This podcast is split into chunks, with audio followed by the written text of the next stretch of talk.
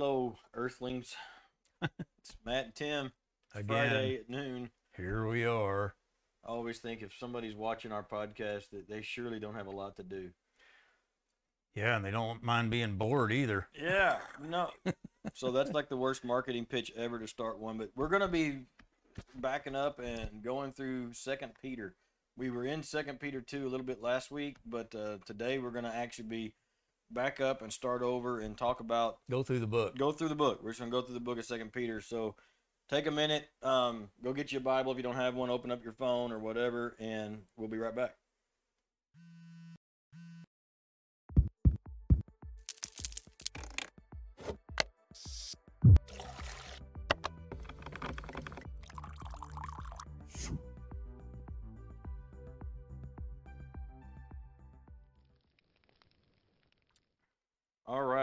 Um, as always, if you actually are out there watching, comment. Let us know you're out there. Sean's not here today. He had some stuff he had to do, so he totally abandoned us. Um, actually, I told him not to come. So I'm running the stream, and I'll try to monitor all your comments and stuff too today. So, um, lots of stuff in Second Peter. Uh, just lots of good practical stuff, and uh, Well, go. I'm a good. Peter nut. Peter is one of my. If I had mentors of all the disciples, that's the guy for me. And I don't know, maybe I quasi identify with him at least in my mind's eye to one degree or another. Uh, you In know, what he- way? well,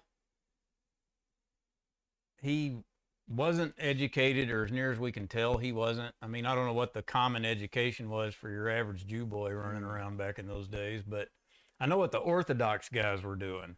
Right. Uh, but most most of them were like us. If you grew up in church all your life, you could identify with that somewhat, and that uh, uh,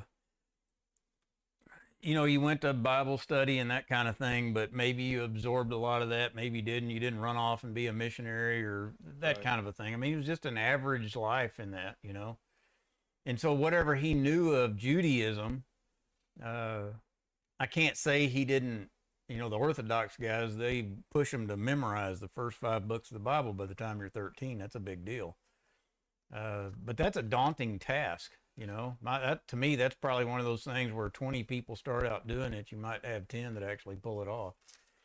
And uh, Yep. uh, and so he was just a working blue collar hand. Uh, as we read, he's a fisherman, that kind of thing. And so he wasn't. Uh, I mean, he's he's definitely a big contrast to Paul. So I'm not down talking the educated people, that kind of thing. I don't mean it that way at all. I'm just saying that it's encouraging to me for a guy like him who who was saved, he was led by the Savior, he was transformed by that. We see how moody he was looking Mhm. through the the scriptures. He was the kind of guy that reacted all the time. And you know, whatever he was thinking at the time, that's just what he did. And uh you're kind of like that. Thanks, man. I appreciate that. I've now taken my place on my my golden throne under the bus. Thanks, Tim. Hey, Sherry, Allison, and Edna, y'all. hey, Edna. Thanks for watching and comment on there so we know that you're there. so anyway, uh, if Peter can make it through and be the transformed individual he is that we read here, I feel like I have some hope. Mm. And so, uh, Well, and I was looking for the passage, and I can't I can't call it to mind. You know, where not just Peter, but the rest of them, you know, they were referred to as unlearned men. I mean, they were yeah, yeah, they were yeah. just seen as others. They're like they're doing what? They're just a bunch of corn pones. I mean, Well- that's kind of the idea, But you know, he wasn't a corn pone when he wrote this. Right? which is the other thing I'm trying to give the the big. So I may not be formally educated and all that stuff, and I'm not trying to say you know it's us against them. That's not what I mean. I mean this guy. This is, and you can say, well, he had somebody else write it or whatever. It doesn't matter. I mean, this is a grammatically correct.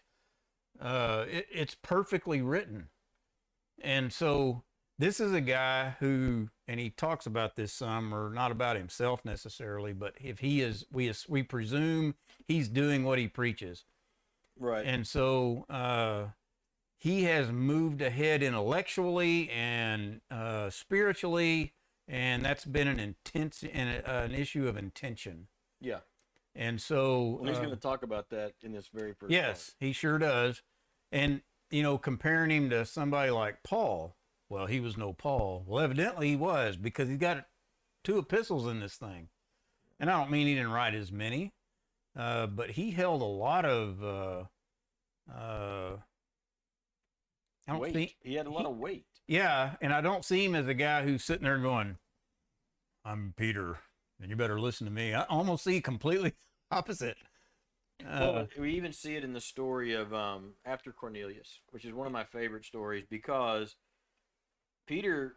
I mean, we know he was a spiritual rock. What was he doing? He was up on the on the roof praying, and you know he entered in a trance. He saw the vision of the sheet and blah blah blah. But there's some little statements in there. He was doing that, which was his custom. I mean, it was just something that he Yeah. normally did. He was just operating in the faith. Um, but then when the Lord spoke to him, he just did it.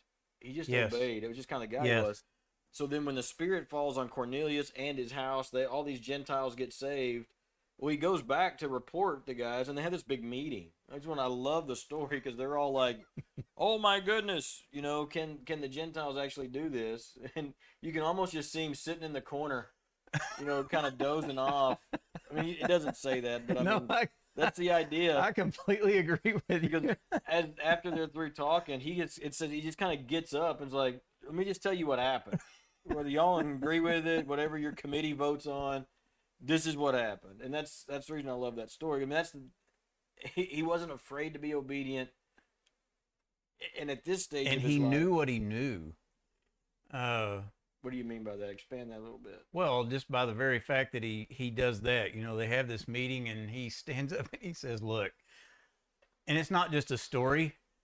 He's taking all the things that he's been transformed as and be able to articulate those things, and he did that at Pentecost too.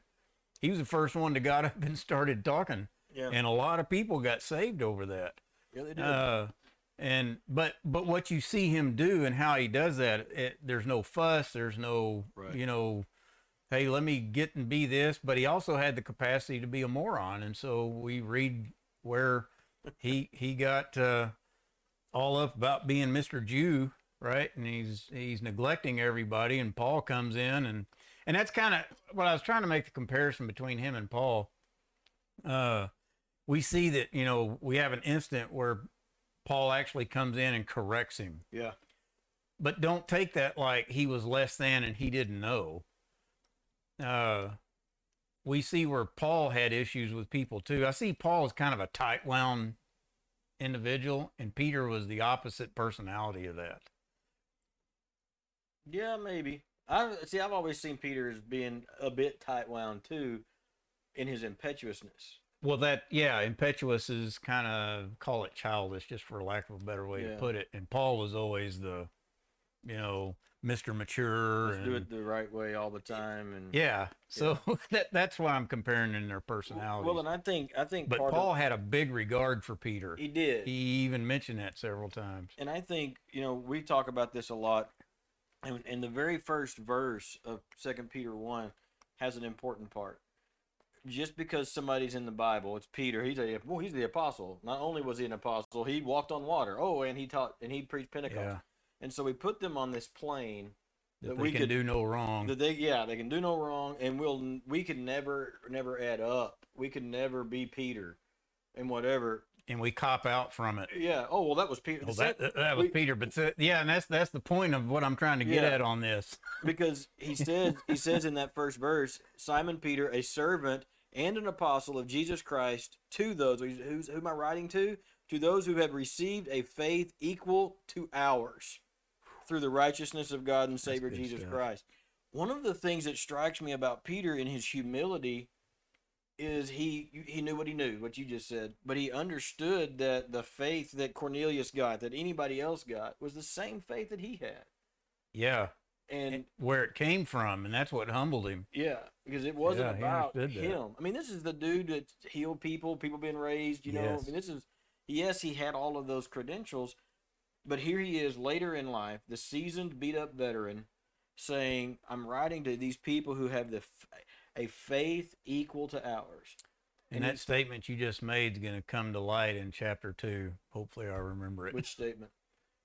that, uh, The beat up veteran, or yeah, and the humble guy. yeah. Uh, that, that anyway. Well, That'll, that- that'll and- play. before we jump in totally into the deep here, part of what made the Peter of Second Peter different than the Peter of Acts, and no, he didn't write Acts, but he's he's talked about a lot. It, Yeah.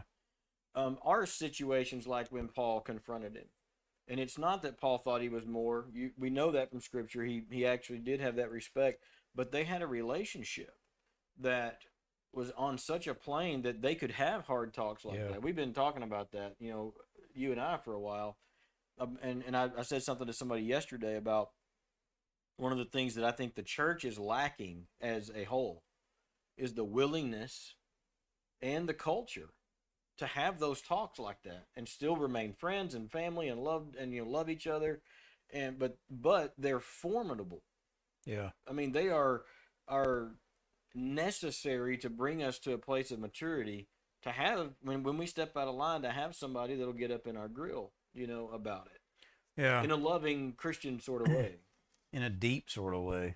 yeah in a kingdom way not in a you you stepped on my toe you hurt my feelings sort of way but in a hey you're you're careening off a cliff here Well, it may seem if you get caught up in titles, you know, when I think of Paul, I do think of an apostle.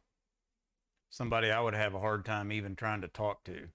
Not Yeah. that he's like that, Right. not that he would carry himself like that. Uh, Peter is definitely an apostle too. Uh, and this is all speculation, you know, but I'm just reading the personalities through scriptural history in there. And uh, he's a guy that, just like he said here, the same spirit. That's a guy that I feel like he probably conveyed that, and we could, I could sit and talk to him on an equal plane, so to speak, yeah if that makes sense. yeah And so, uh, it wasn't like oh my goodness it's peter and he into didn't see it that way in today's walk, that's the guy I would measure an elder next to. It, the age he is now when he wrote this, yeah a spiritual rock of the first order, not Yeah. going, oh, it's Peter, he's apostle. Of course he can be. No, look at how he looks and talks and walks and does all that. And then by the time you read these first, these two letters he made, that's a guy you're looking for that would be a, a could be a, if I was an elder somewhere, this is what I would try to look up to to be like in my actions. Well and, and that takes a big contrast the spirit and the tone of what he's writing into like there are excuse me like the celebrity pastors we have now you know with all of their whatevers and I've, I've actually you know read stories of there, and i'm not going to call his name there's no point in it but there's a, a, a significantly famous very followed celebrity pastor you know and no one gets to call him by his first name. It's pastor so and so and you know people Mhm. around him are cautioned on speaking to him directly and those sorts of things by his design you know. I've had i've had older pastors tell me as i was coming up um, you got to create distance and all this kind of stuff. I just don't read that in peter although Yeah. he had all the credentials to do it i just read a guy who recognizes that the faith of the people he's talking to is equal to his and he would sit down and talk to you just like anybody Well, and then a mindset like you just talked about. Um, I don't know. Some people may actually have to compartmentalize like that. I don't know. But uh, when I say that he knew what he knew, he could not be rattled by the most heinous sinner or the most looking Christian to come and visit with him yeah he was that stable in his mind and his speech and any probably time. I mean, he's human. Don't get me wrong. yeah Uh, which speaks to the point whenever he's confronted, and then when he comes back to do the report, that's probably that was a great explanation of, of probably his mindset. And there is like, oh man. and then listen, boys, yeah. Here's reality. right. Well and and he was n- not overwhelmed by the debauched sinner nor intimidated by the saint you know? Yeah, uh, and and it, he just saw it for what it was. And and and that's really kind of what he jumps into in this first section and starting in like verse three is how do you grow and how do you get to that place? That's that's really what he's talking about is what does it look Yeah. like to pursue that So he has a, I don't know, all the theologians call them greetings of sorts, right?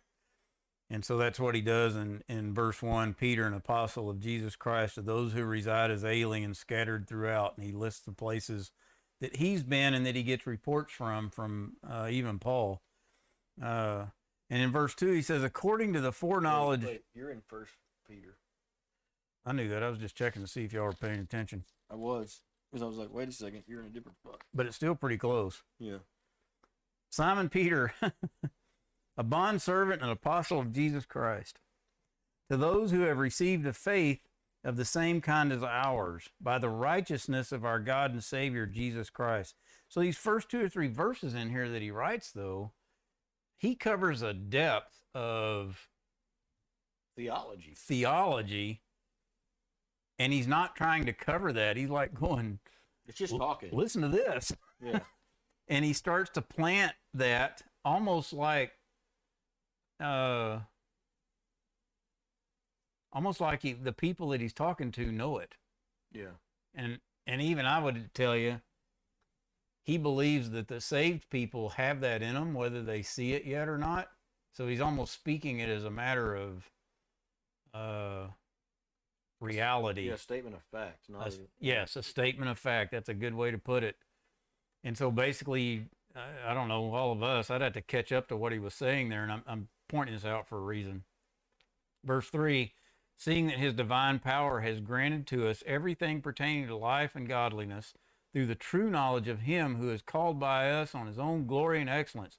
For by these he has granted to us his precious and magnificent promises, so that by them you may become partakers of the divine nature, having escaped the corruption that is within the world within lust. Now, by this very reason, also, it's almost like he says that, and I can see him getting excited as he's as he's saying it. Uh, and this is kind of familiar to me because Paul, when we were going through the book of Romans, in chapter five, we talked about all this stuff before that the deep things of the kingdom and how what was transpiring and what Jesus was doing and going through and what that really looked like from the kingdom perspective. And then Paul kind of drops into the same thing and he's talking about we're suffering and he also uses words like we we glory in our sufferings. And it's not some dry guy talking about you should be glorifying in your sufferings when they may or may not have gone through it Right. Uh, but he's speaking as a point of, again, he's almost like he's getting excited about it. You know, that's what you go through, and then he he he tees off into the same thing, almost the exact same words that Peter's writing here. He says in uh, uh, precious and magnificent promises. So in the middle of verse four, having escaped the corruption that is in the world by lust. Now, for this very reason, now he starts delineating some specific attributes and attitudes in the next few verses. Well, and and even before we even get into those, uh, it, it's important to to make sure that we understand in three and four the chain that he's building Yes. is Yeah. first the, the first three words of verse three to me are ex- extremely important. His divine power has given, or the five words. His divine power, and and he and it's the same thing that he did in verse one. Um, is, is that he's it's so ingrained in who he is and what he communicates, where the source of everything I'm about to talk about is. Everything came from God, and he's got the lit. G, Peter has the litany of qualifications, but he's not like you're going to get this because I'm awesome. Yeah. You have the same faith that I have, and God, by His power, has given us everything required for life and godliness. Everything. And that's not just, well, it is the actions of how we actually carry ourselves every day, which is kind of what we're going to talk about. But he's talking about from a kingdom perspective that all the things that we've talked about before, this is what Paul's telling. And these are saved people he's Peter. talking to. Peter, sorry.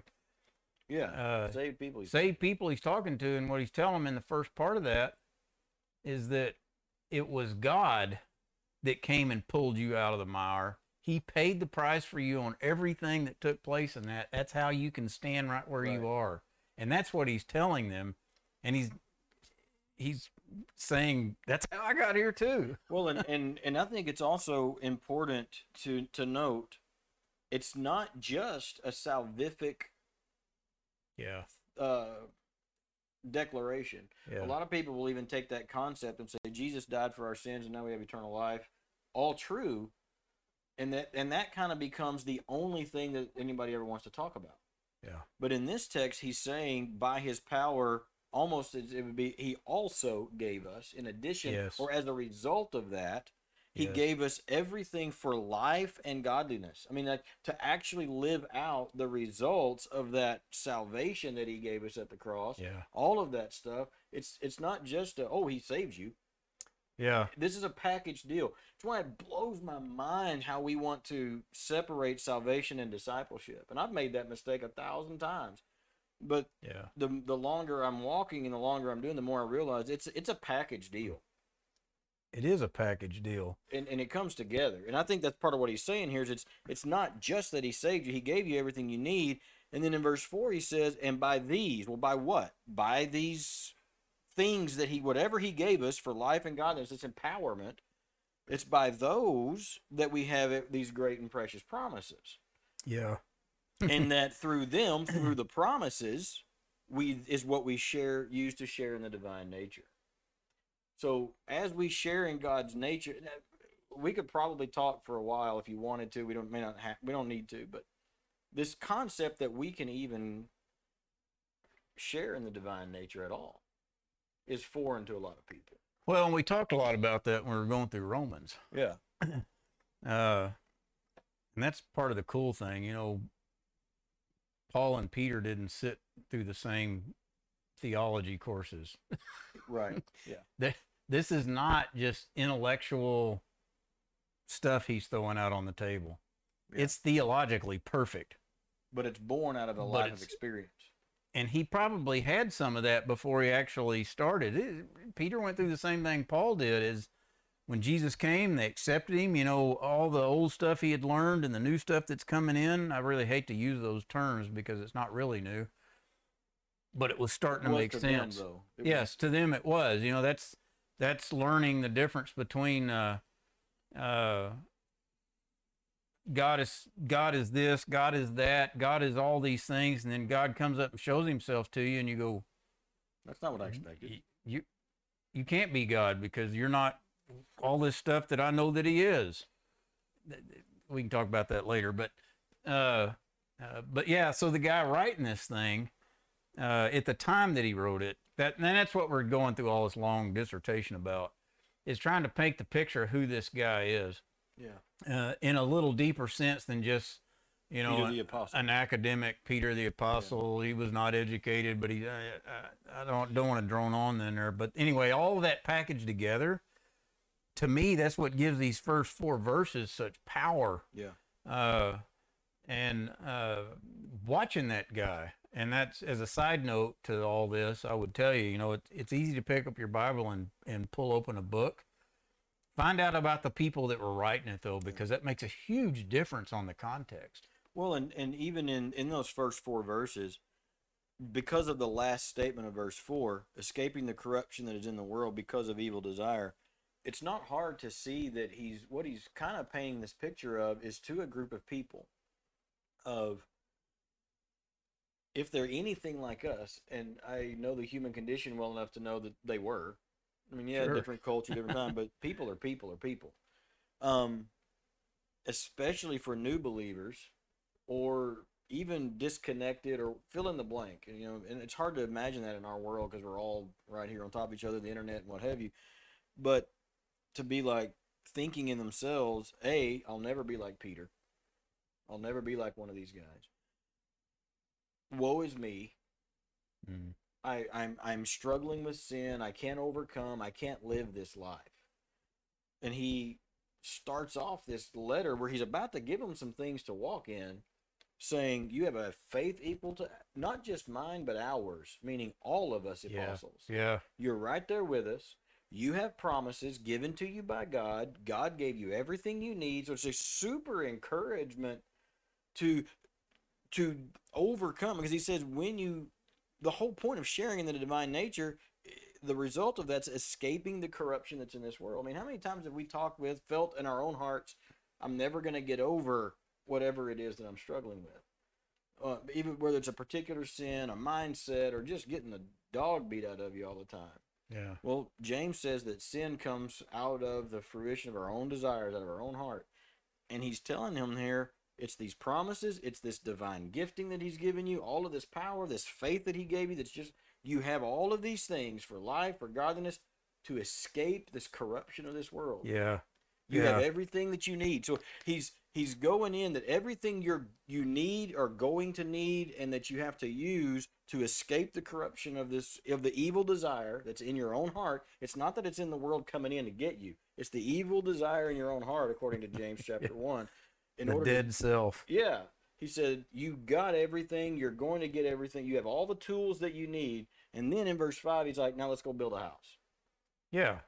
So he starts laying out some practical things that are, on one hand, they're natural uh, uh, elements, is the only word I can think of, but that's not the word I want to use.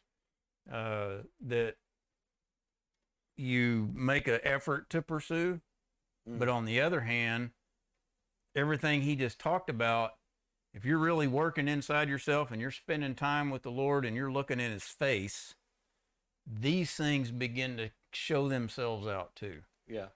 And that's the practical side of making the decision. Yeah, I'm going to obey today, for lack of a better way to say it. Yeah. And these things begin to work. And so he's saying, you present these, these are things you need to bring to the table. You present, you have them.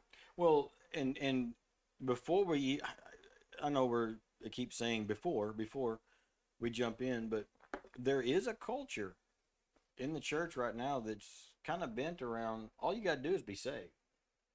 Just say this little prayer, get you dunked in the water, and you'll be fine. And I guess, Well, the other side is you don't need to do anything but love Jesus. yeah, In a big sense, that's true. I mean, that, that's that's the an- Jesus is the answer. but loving Jesus means something. But Jesus doesn't expect you to be stupid either. He gave you a brain. Well, eh, lazy. Lazy, yes.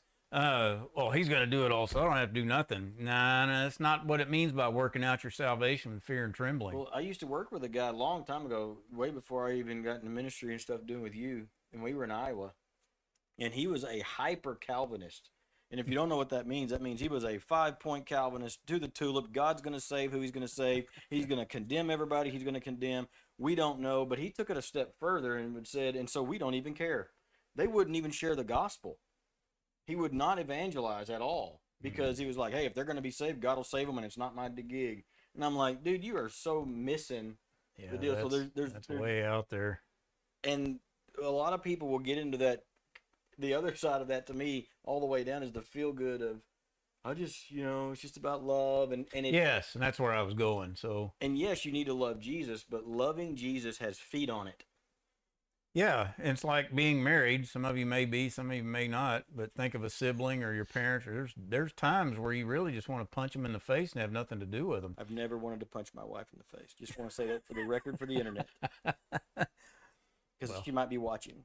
That's because she'd beat him up if he did. That's no lie. they But anyway, sorry. Well, so, but that's that's part of it. God's not afraid of your emotions and your issues, and but deal with him, grab a hold of him, even when you're angry and ticked off and all that stuff. Ooh, you can't do that. That's part of growth, Yeah. and God knows that.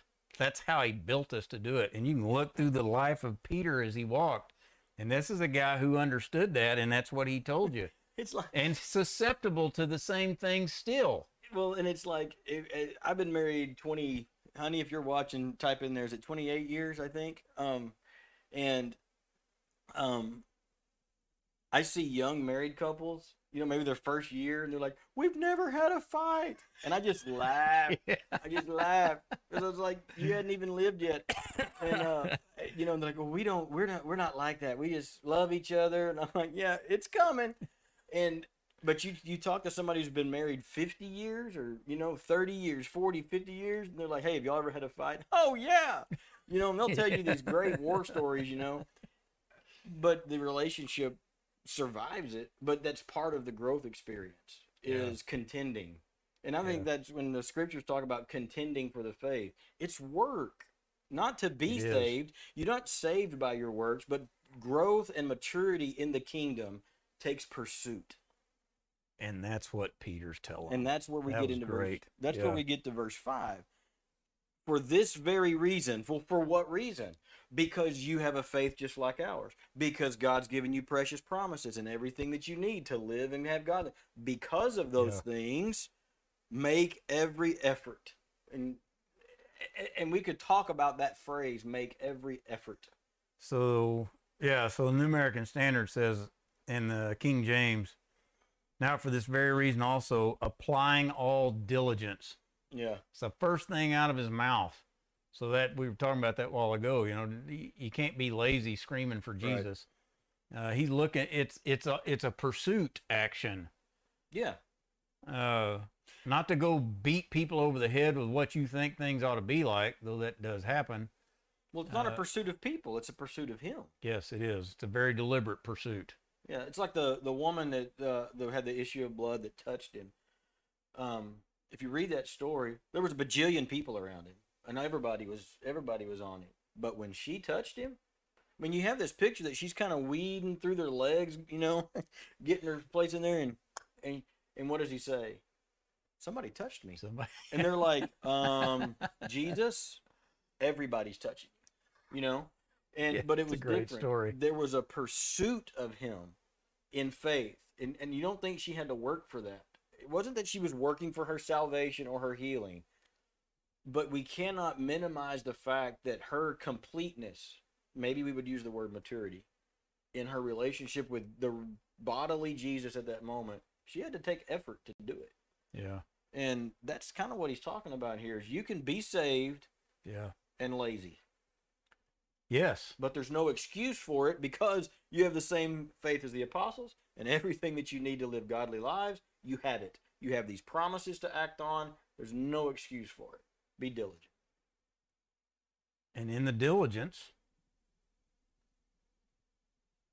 What do you do? apply all diligence, and in your faith, supply moral excellence. You could go all over the place with that one.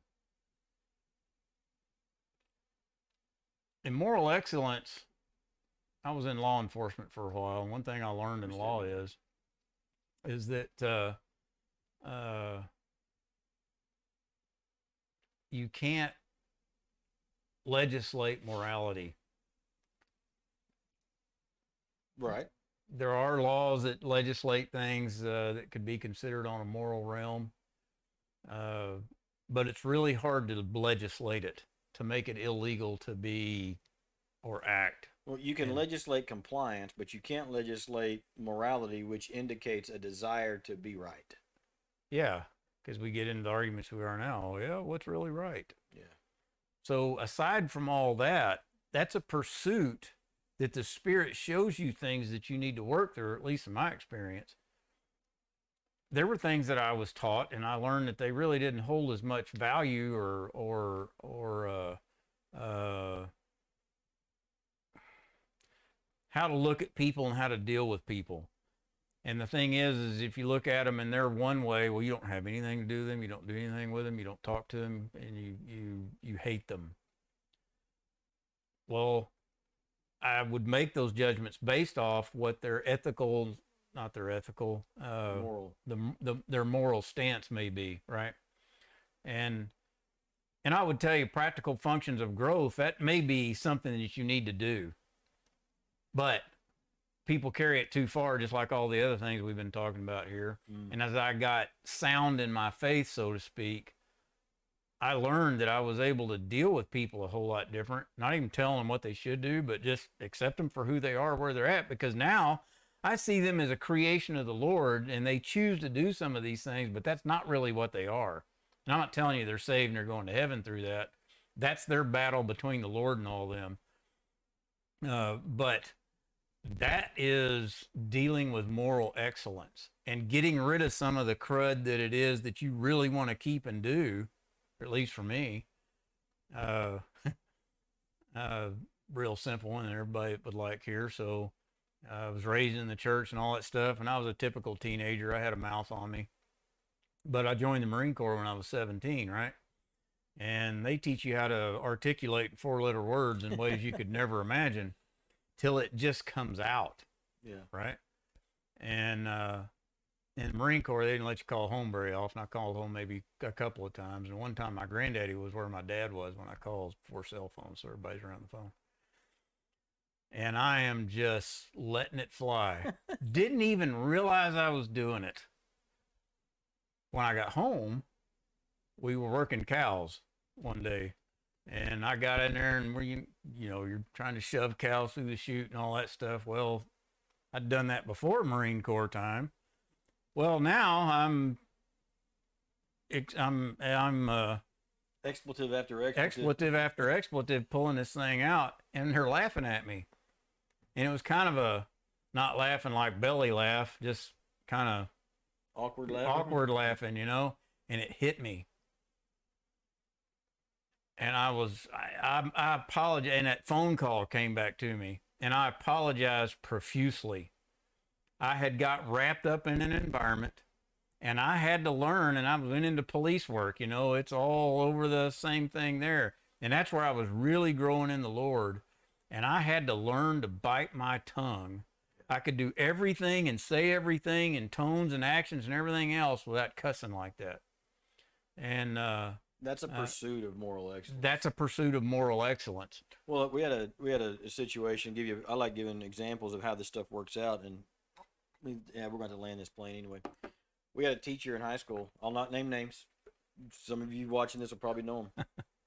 Playing a three on three basketball tournament up at the gym on a Saturday, and somebody moved in on the lane to him, and and uh, in his previous life, he was he had he was rough, but he thought he thought this dude was swinging on him, and just his DNA took over and he Yeah. pop popped him right in the eye. Well, he was really anti-fighting. I mean, it was just like you just don't. That's just guttural, and you don't you don't do it. He was torn up. Yeah. I mean, gets on the microphone because I mean the gym's full of kids watching, you know, and tears running down his face. I'll never forget it. And just weeping and apologizing to us for such a bad example, and and we're all like, dude, have swung too, you know, but uh, but it bothered him because he was in a pursuit of moral excellence yes. and and because he had tasted what it was like to not be. I mean, he was maybe had some brawler in him or whatever. Yeah. I don't I don't know that for sure, but it really bothered him, and so it became an overt, intentional pursuit to live out the things that you say you believe or that you actually do believe, and that's what I, I read in that. Just having faith, while it is enough for salvation, we're not talking about you're in or you're out Yeah. faith is not enough to continue growing. Yes. You actually have to pursue that moral excellence. And growing means becoming closer to the Lord in his thoughts, his intentions, how he walks, how he thinks. Uh, that is the intentional pursuit, uh, so that you can just from a just from a way of looking at it. By the time you get to Peter's age and where he's at, you got some of the same battle scars, we'll call them. I don't really like to say that because it seems like stuff you don't want to go through or deal with. Uh, but that's the kind of stuff that turns you into elder kind of things or uh, have a just a matured walk. Not to be in that walk, it's just being close to the Lord. That's all that it is. yeah. And the, that's what the desire is. And frankly, the more you pursue that, even if you end up being wrong with it, that'll pay big The dividends yeah. later on. Yeah. well, and it's and it's easy to make those examples about things that are right and wrong, foul mouth, hitting somebody, but it's also pursuing what is best. Yeah. Like, um, there have been times in, in my own life, and I've seen it happen with other people where somebody's maybe financially taken advantage of in a situation or whatever, and the moral thing to do, or the maybe like the legal thing is, yeah, I've got the recourse to do this and that, X and Y, and I'm gonna get them back. I'm gonna. But maybe the best thing to do for their own good is is to not pursue, you know, Yeah. retribution or whatever. Um, you know, we, we see this with little kids even, you know, they break something, you know, they scratch I love you, daddy, on the side of your car with a screwdriver, you know. I mean, yes, it was wrong and yes, you may have to train in there, but you know, you want to do what's morally excellent in that Yeah. case. And, and a lot of times that involves self sacrifice and, yes. and letting yourself take the hit. It a teacher of its own. It is a teacher of its own. Yeah. Um, we just got into the very first item. in well, today. first two, diligence yeah, and, it's true, and diligence and, yeah. and moral excellence. But uh, read through Second Peter. It won't take you 10, 15 minutes to read the whole stinking book Yeah. if you read slow. Um, it's a good book. It's a good.